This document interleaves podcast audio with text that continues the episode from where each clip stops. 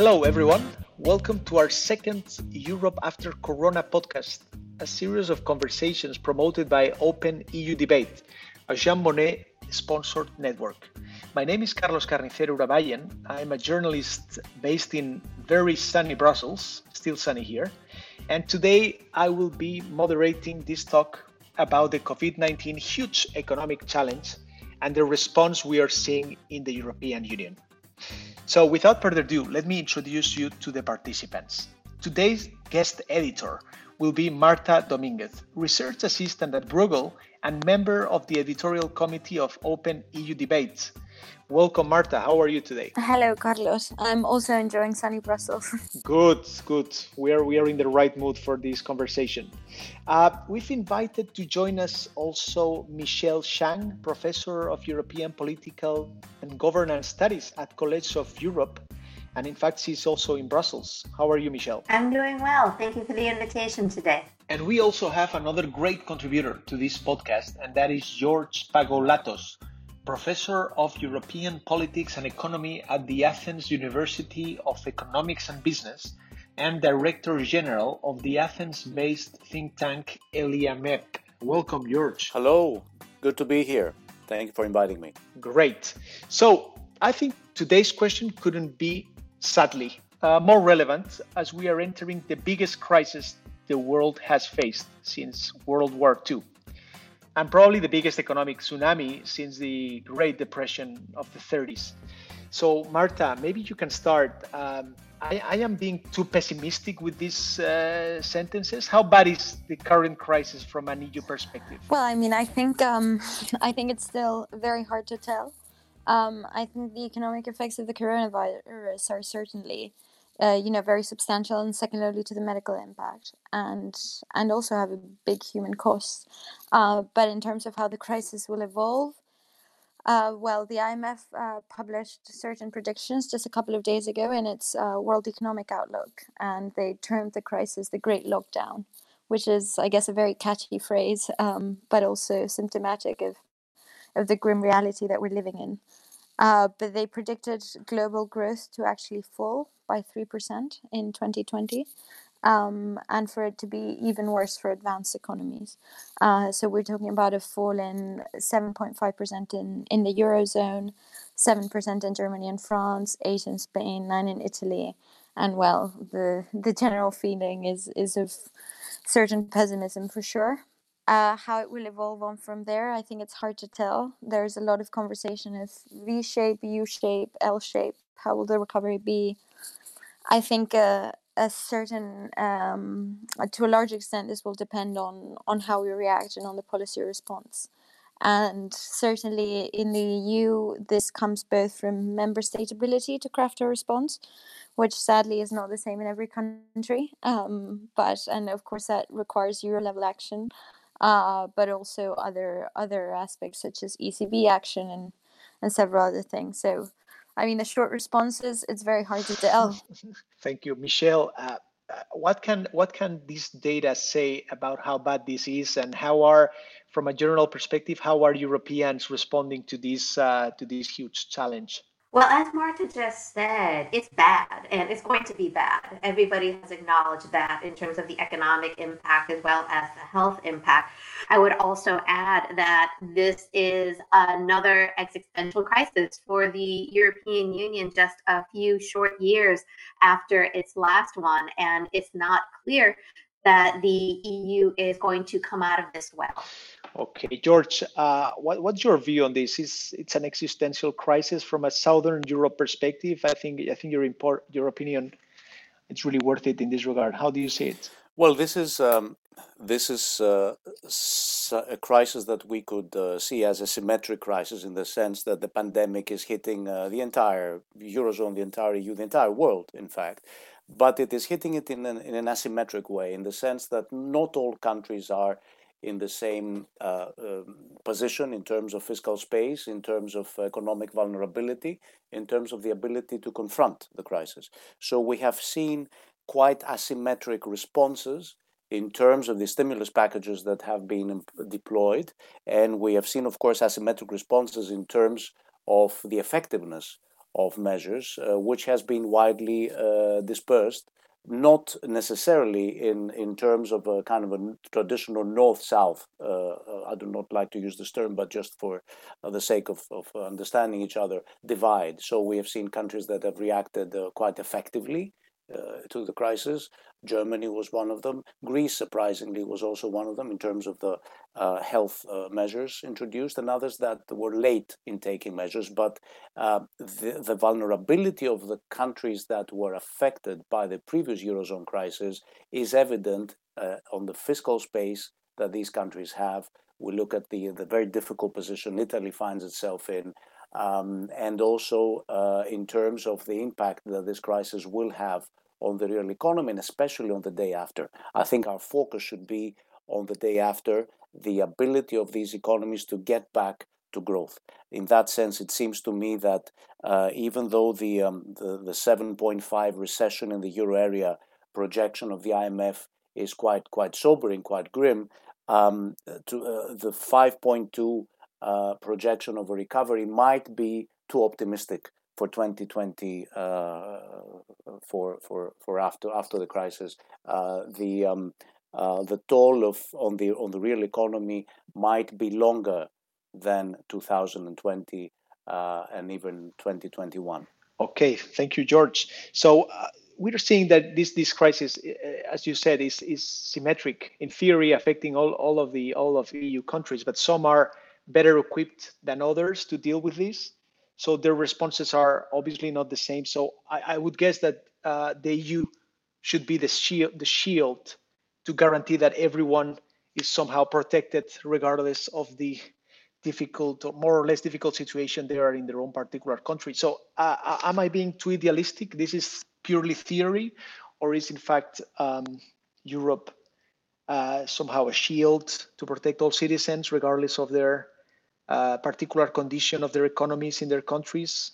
Well, I mean, um, certainly uh, from a treaty perspective, the EU was founded on certain principles such as solidarity, um, which which would or should um, probably you know come into play in circumstances like this, which is uh, quite an exceptional situation, and um, and and not only a very substantial crisis, but one that, unlike in 2008, there's it's much easier to point fingers to, well, um, ascribe a certain degree of blame to certain member states uh, for their particular situation. But in this case, we're experiencing a very exogenous shock. Um, it was you know it's basically unprecedented it wasn't expected and it has nothing to do with specific structural flaws the shock itself. Now the ability to combat it certainly uh, you know has to do with the with the economic vulnerability and with the fiscal position of the member states. Yeah i would add that the european union as a shield is a very poetic imagery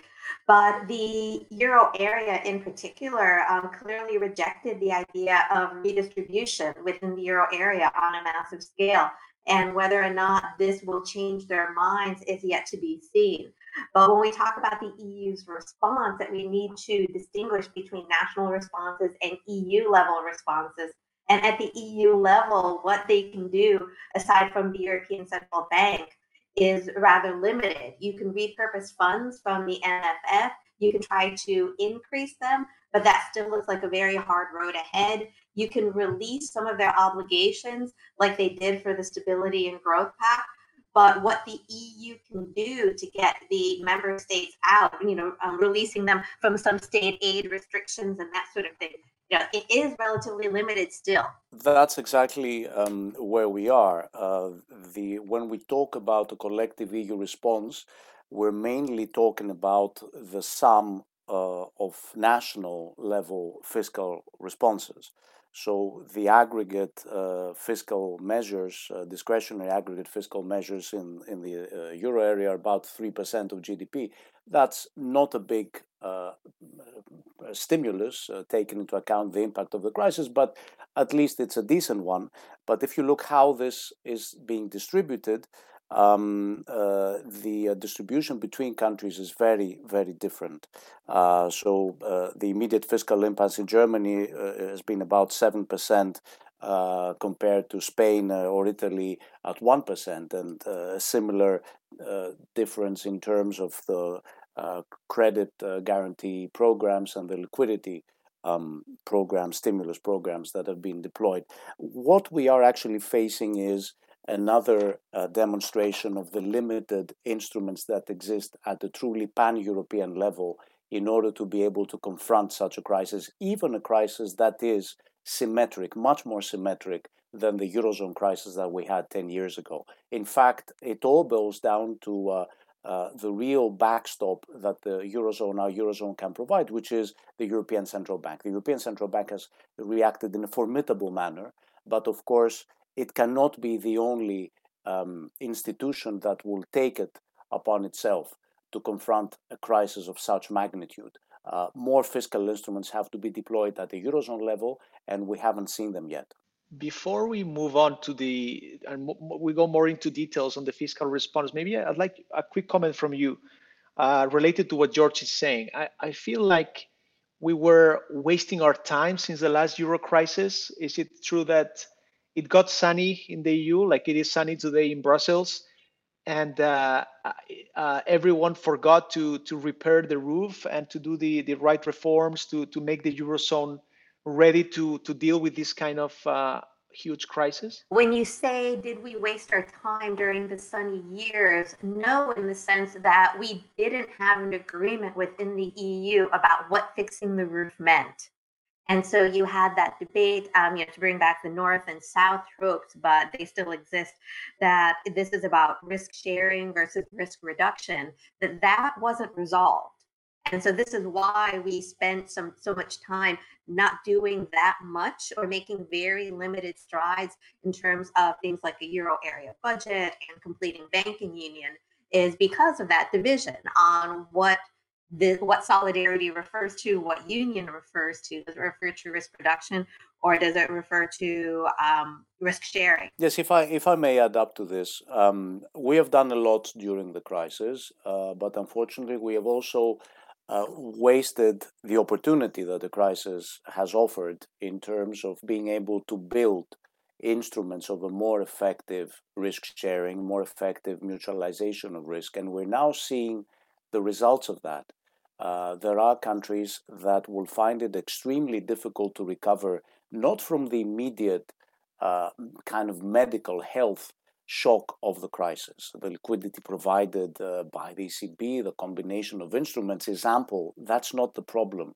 The problem is how these economies, especially in the southern periphery, uh, but also this also involves uh, France to a considerable extent, will be able to face the day after with the legacy of public debt that will have uh, to which will have been added the cost of the budget deficit of 2020 in some cases reaching levels well above 130 140% well above 160% of public debt to GDP or even near 180% area uh, in the in the extreme limits of debt sustainability what fiscal room they will be able to have and how will they be able to finance the kind of investment that will be needed for their economies to grow on the day after and avoid entering a new cycle of fiscal austerity that will uh, suppress their growth capacity for the years to come.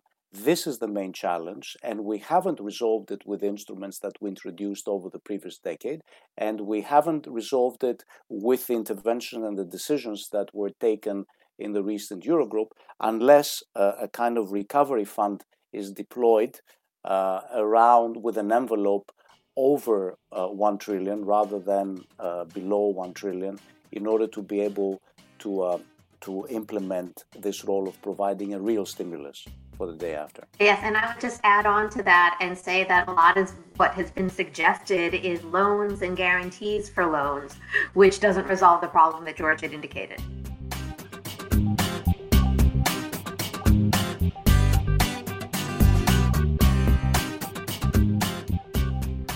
Olha, esse discurso é repugnante no quadro de uma União Europeia. E a expressão é mesmo esta, repugnante. Porque nós não estamos disponíveis, ninguém está disponível para voltar a ouvir ministros das Finanças holandeses como aqueles que já ouvimos em 2008, 2009, 2010 e anos consecutivos. E é boa altura de compreenderem todos que não foi a Espanha que criou o vírus, nem foi a Espanha que importou o vírus. O vírus, infelizmente, atingiu-nos a todos por igual. E se nós não nos respeitamos todos uns aos outros, e se nós não compreendemos que perante um desafio comum temos de ter capacidade de responder em comum, então ninguém percebeu nada do que é, que é a União Europeia.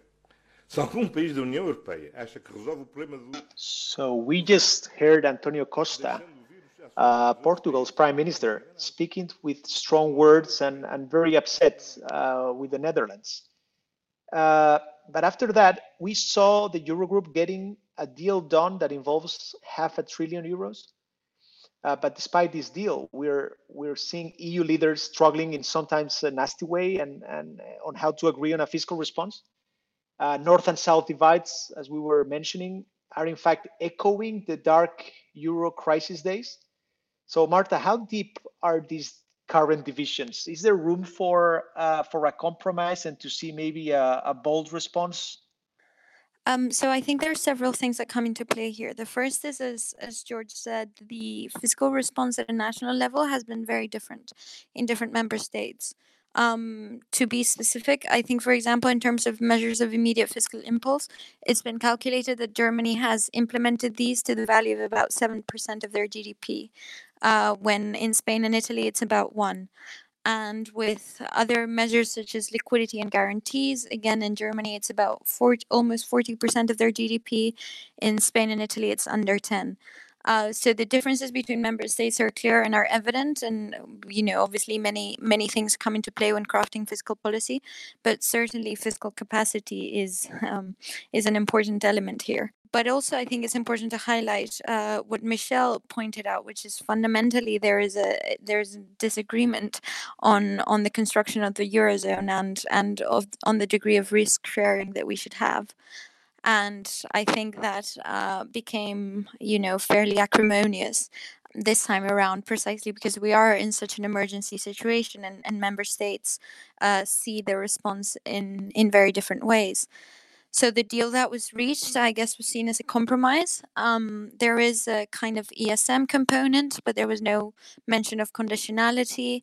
Uh, in exchange, there was also no mention of euro bonds, um, but there was a plan of a kind of recovery plan, which is you know has to be laid out in the future uh, and then there were other aspects such as the commission's sure proposal on on unemployment and a series of other things but overall as i said this is seen as a compromise um, but uh, but the differences between the member states in the process were certainly highlighted Michelle, do you want to react to that? I mean, is there room for?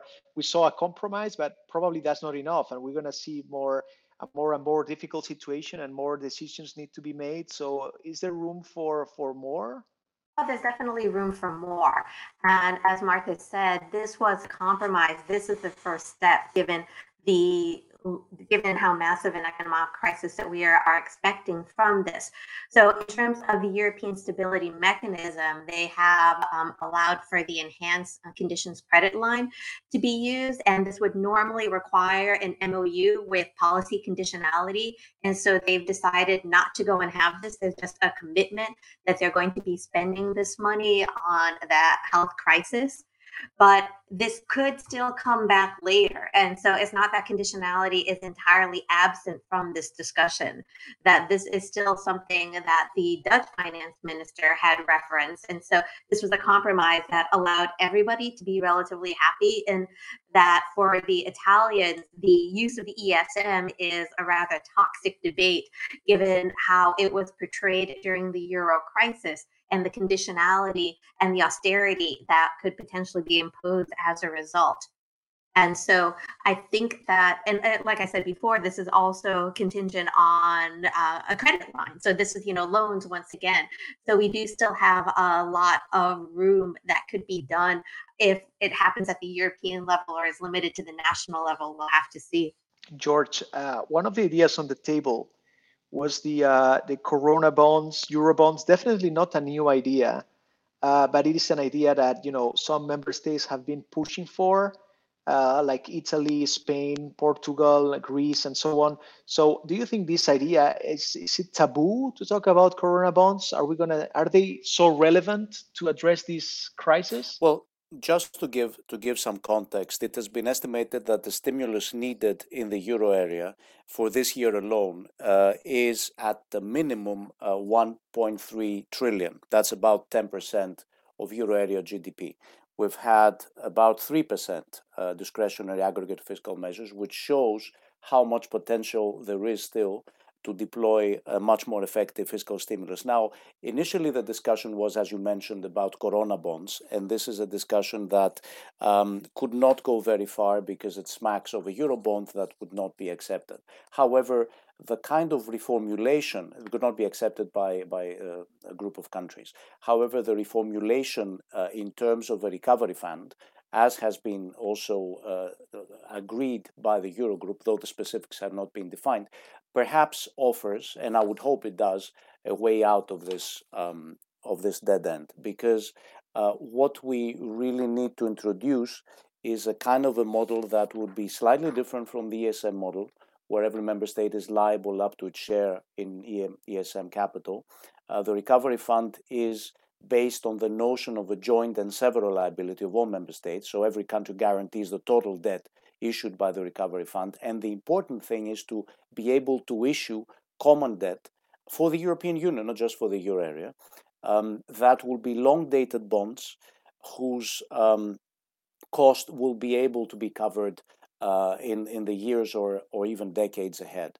Uh, so as to so as to spread the cost of financing recovery and investment after this COVID crisis um, to to the future um, it would be a much more effective model to uh, deploy uh, the issue of common debt rather than use the MFF. The MFF has very limited resources as it stands. It is capped to 1.2% of GNI. It's even below that as we stand.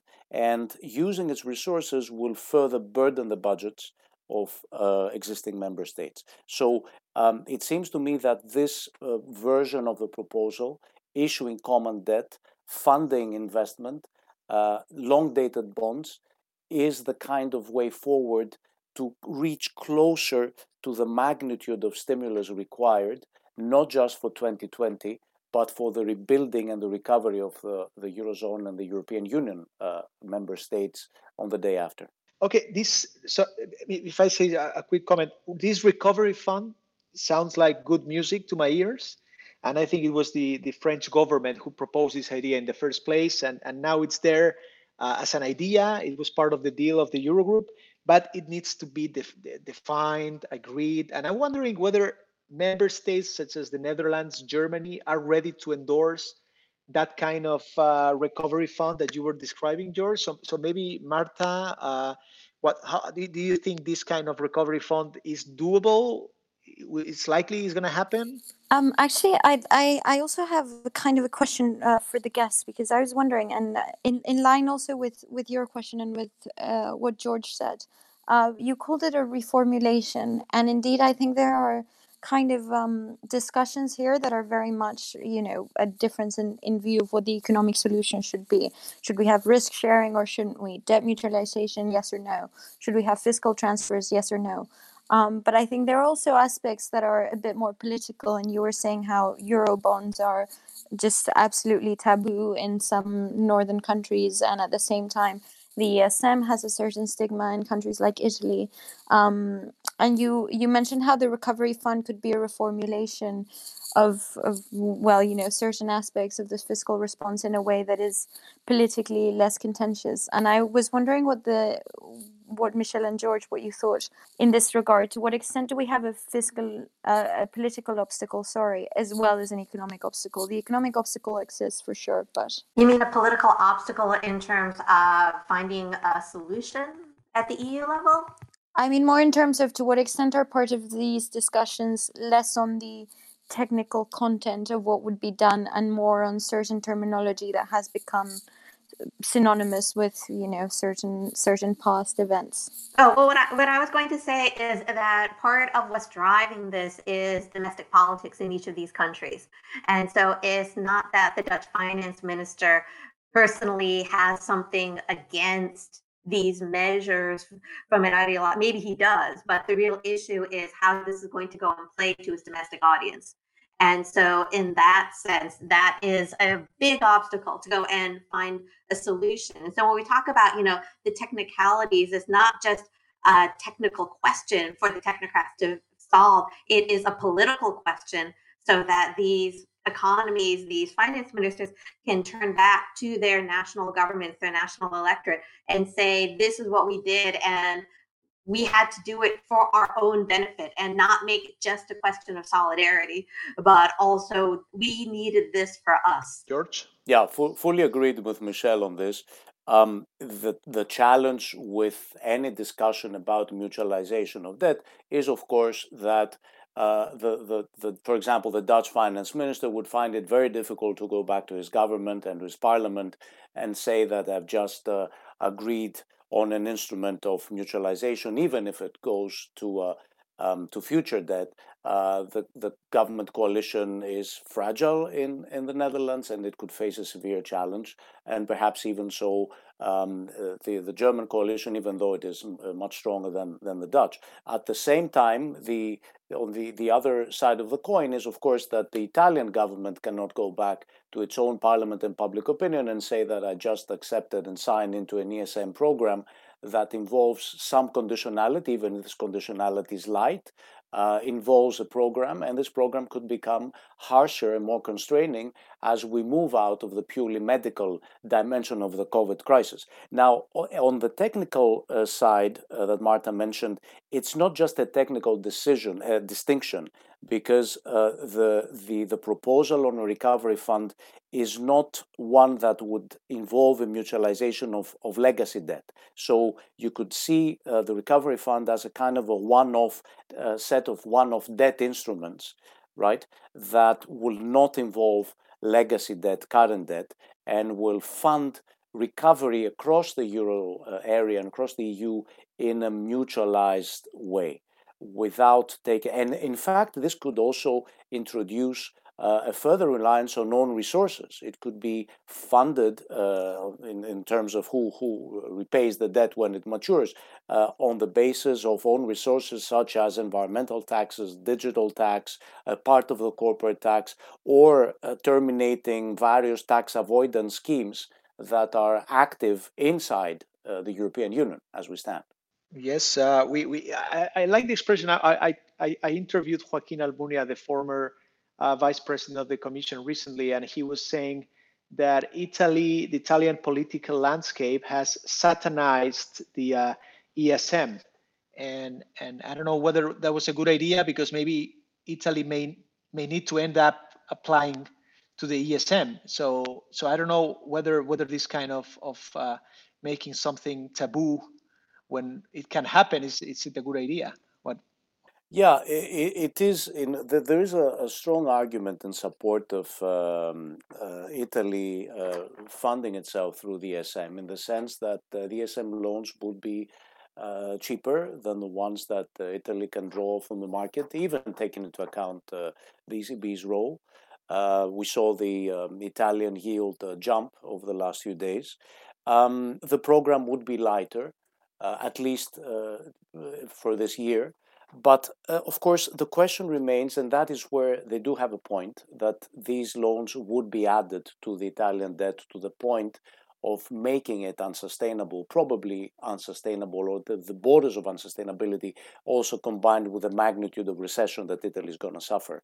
Um, and the problem with Italy, of course, is that it has been producing primary budget surpluses uh, over the last 20 years, much more frequent and larger than even Germany or the Netherlands have been producing uh, at the primary budget level. The problem is that, of course, it's the fiscal deficit is also higher because the interest payments that go to the for the Italian debt are higher, and that is the the legacy problem of Italy, the legacy problem of its debt, debt that was accumulated uh, largely in the uh, in the 70s or 80s, um, and uh, it is it is truly a very difficult uh, situation because on one hand they have to service this debt.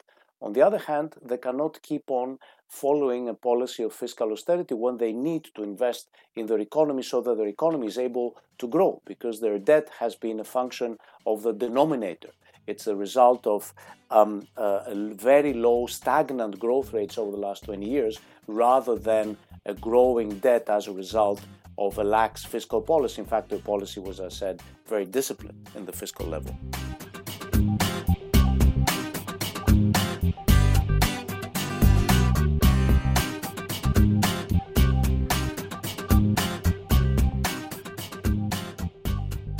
I'd like you to hear some words that probably you you heard before. I'm sure on this one uh, from Christine Lagarde. You know, we will be there, as I said earlier on, using full uh, flexibility, but we are not here to close spreads. This this is this is not the function or the mission of the ECB. There are other tools for that, and there are other actors to actually deal with those issues. Marta, uh, this was Christine Lagarde in mid March, and it was a rather unfortunate start of dealing with this crisis for the ECB. Uh, Lagarde, then, a couple of days after that, she apologized and she, she said that uh, it was a little mistake, this comment. But of course, we've seen since there uh, a rather uh, consistent action from the ECB.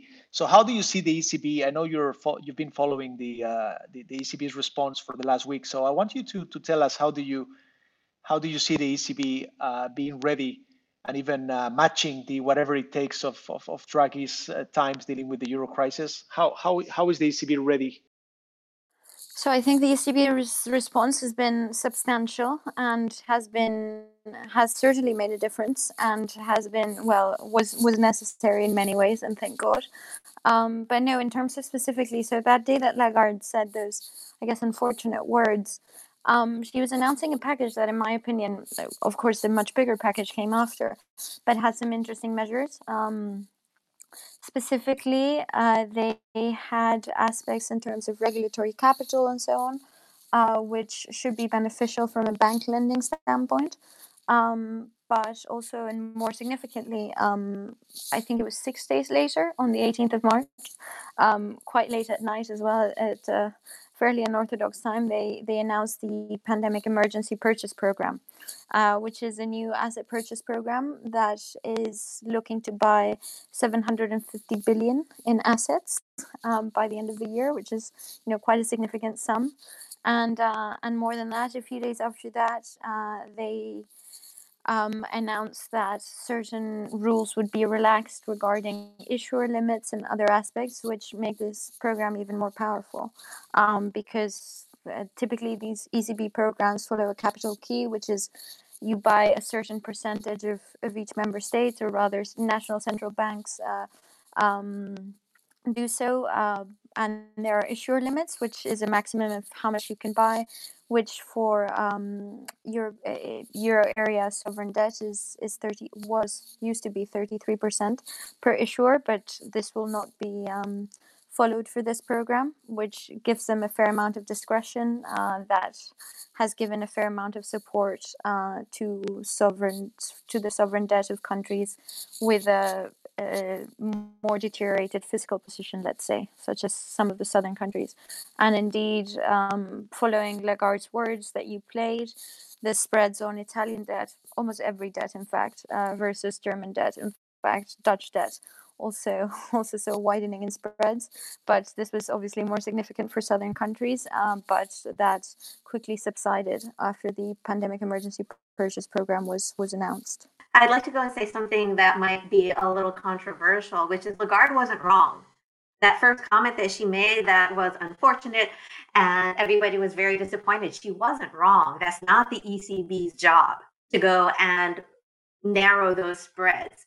The ECB, from a legal perspective, is not supposed to be the lender of last resort for the euro area sovereigns. And this is an issue that had come up during the euro crisis as well. And the ECB stepped into this vacuum from the lack of action from the EU member states and became a lender of last resort. It faced some legal challenges that all worked out in the end, but that doesn't mean that the ECB isn't constantly under scrutiny for this. And I think that Madame Lagarde's statement that part of the problem was that she wasn't wrong, but she didn't read the room. of what was needed at that time. But the reaction to that also indicated that this would be taken positively and not with a legal threat. Yeah, if I try to, to to send them. Sorry, go ahead, George. Yeah, I I'm fully agreed with uh, with Michelle. Um, the ECB uh, has been taking the brunt of crisis management uh, in this crisis, as it did in the previous eurozone crisis, and undertaking a, a much uh, higher, much more extensive role than what would actually correspond to its formal institutional mandate, because it is making up for the lack of a, of a euro area fiscal response um, uh, and that that renders it uh, vulnerable uh, to a legal challenge in the future. It has been challenged uh, so far. Uh, the ch- legal challenges have not uh, been upheld, but they could be raised in the future. It makes it susceptible to a political backlash, which we have already seen in uh, Germany uh, before the COVID crisis, and we were likely to see also after the COVID crisis. And of course, it is a question how long, for how long, this very um, bold policy that was announced by uh, Madame Lagarde uh, will actually be able to be upheld by the ECB. Uh, when the balances in the governing council change or when the urgency of the problem fades, uh, there might be a, a, new reality and a return to a um, greater normalization of policy. Um, and that is why um, uh, countries like Italy are demanding uh, a greater reliance on a eurozone kind of fiscal response to the crisis because they they cannot uh, rely exclusively on the ECB purchasing Italian debt. In, in March, uh, about 35% of the total debt purchased by the ECB was Italian bonds. Um, obviously, this cannot continue indefinitely. So, um, the, we have to see a further reactivation of fiscal policy responses by the Eurozone at the Eurozone level, which has also been uh, not just indicated, but very strongly um, proposed by uh, Christine Lagarde as well. So are we relying too much on the ECB? Is that uh, policymakers are not doing their job and we are depending too much on the technocratic side? Uh, and that is, of course, the, the ECB dealing with the, the, big, the big part of this crisis? Yeah, I would say yes. Yes, I would agree. This is not the ECB's problem to fix. Okay, Marta? I think that's the, the general opinion. The problem is they will have been the institution as as we said earlier, they're the EU level institution with the most power, with the most ability to to make a difference here. And and given as the kind of fiscal side has been lacking in many ways, I think they've borne the brunt. Uh, as they said, the question is how long can that last? Is is certainly relevant, and I I also think should there be explicit political support for it, and is there a way around that? Or I, I mean I don't know. Well, if I, if I may uh, if if I may add to the previous point, I think that uh, it is it is acting uh, very boldly, but it, it should continue to do so for as long as we don't have a fiscal uh, uh, fiscal uh, policy response of the euro area, and there and, and of course.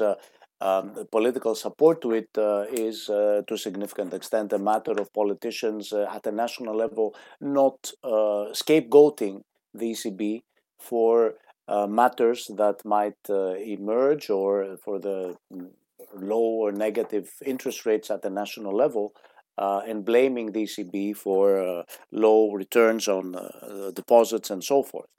In that sense, it also has to be politically defended at the national level, particularly in, in northern economies.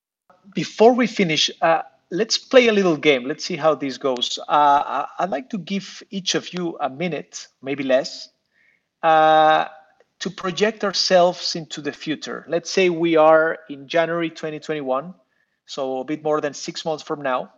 And maybe I'd like you to think about something you envision that will have changed in Europe at that time. So uh, it can be something more um, about how we live, or something more uh, in terms of uh, a big economic uh, or a specific economic uh, package that we will see agreed. You can it's it's a game. You can you can guess and and and it's uh, it's fine. So, Marta, do you want to give it a try? Right. So, um, no, I was going to say, uh, I think it's always a bit scary to make predictions. I think, uh, in terms of the way we live, I hope that hasn't changed too much in seven months, eight months' time. I think there are many people saying, you know, social distancing will become the norm and so on. I, I certainly hope not. Um, from an economic standpoint, I mean, we'll see. I, um, I do hope we have um, a bold package at the EU level, uh, and by EU level I mean probably agreed at the European Council level. Michelle. By January 2021, in some ways, I don't think that much will have changed because I don't think enough time will have passed for a vaccine to have been developed or for some sort of cure for people that do contract COVID. So I do see more social distancing in the future. I think that there will be a relaxation of the lockdown, but then another wave of illnesses. I don't think we're done with lockdowns in May, despite what some of the governments have been predicting. But as the crisis gets worse, this pushes the EU further and further to a point where we might see something resembling additional solidarity. Yeah, I, I also predictions are, are good, especially when they refer to the past. But I, I would assume that we'll be uh, seeing a, a, kind of a second wave of, of, of COVID 19 by that time. Um, we'll be keeping a distance, maybe not as, as much as now, because the uh, the treatments will have developed, even if a vaccine is not yet there. We'll be washing our hands more frequently. Um, we'll be teleworking much more systematically. I think, by the way, this is something that will remain after the crisis as well. Much more work will be transferred to the internet and to uh, platforms and so forth. Um, I would hope that by that time, the Eurozone will have realized that it is the core of the European Union response to a terrible crisis. Uh, this the ability to respond to this crisis will also define the ability of uh, Europe to uh, be a global player in the world and defend its global interests. If it is not able to uh, uh, provide a cohesive answer, it cannot claim to be a player of any, any importance at the global level. So I would hope that by that time uh, we will have seen a more mutualized response in terms of funding at least part of the large investment needs of recovery uh, in the European Union area countries. So I think we're we're coming to an end. I think it was a great conversation. And I want to thank Marta Dominguez, uh, Michelle Chang, and George Pagoulatos. I, I want to thank you for your contribution. Please stay safe and healthy. Thank you. Thank you, you too. Thank you. It was a pleasure. You too. Thank you, Carlos. So this was all for now. Uh, Europe After Corona is a series of podcasts promoted by Open EU Debate, a Jean Monnet sponsored network, and produced by Agenda Pública. We will continue this conversation very soon because, yes, these lockdown days will be over, and we better be ready with answers on the post corona world that is slowly emerging. Stay tuned and stay safe.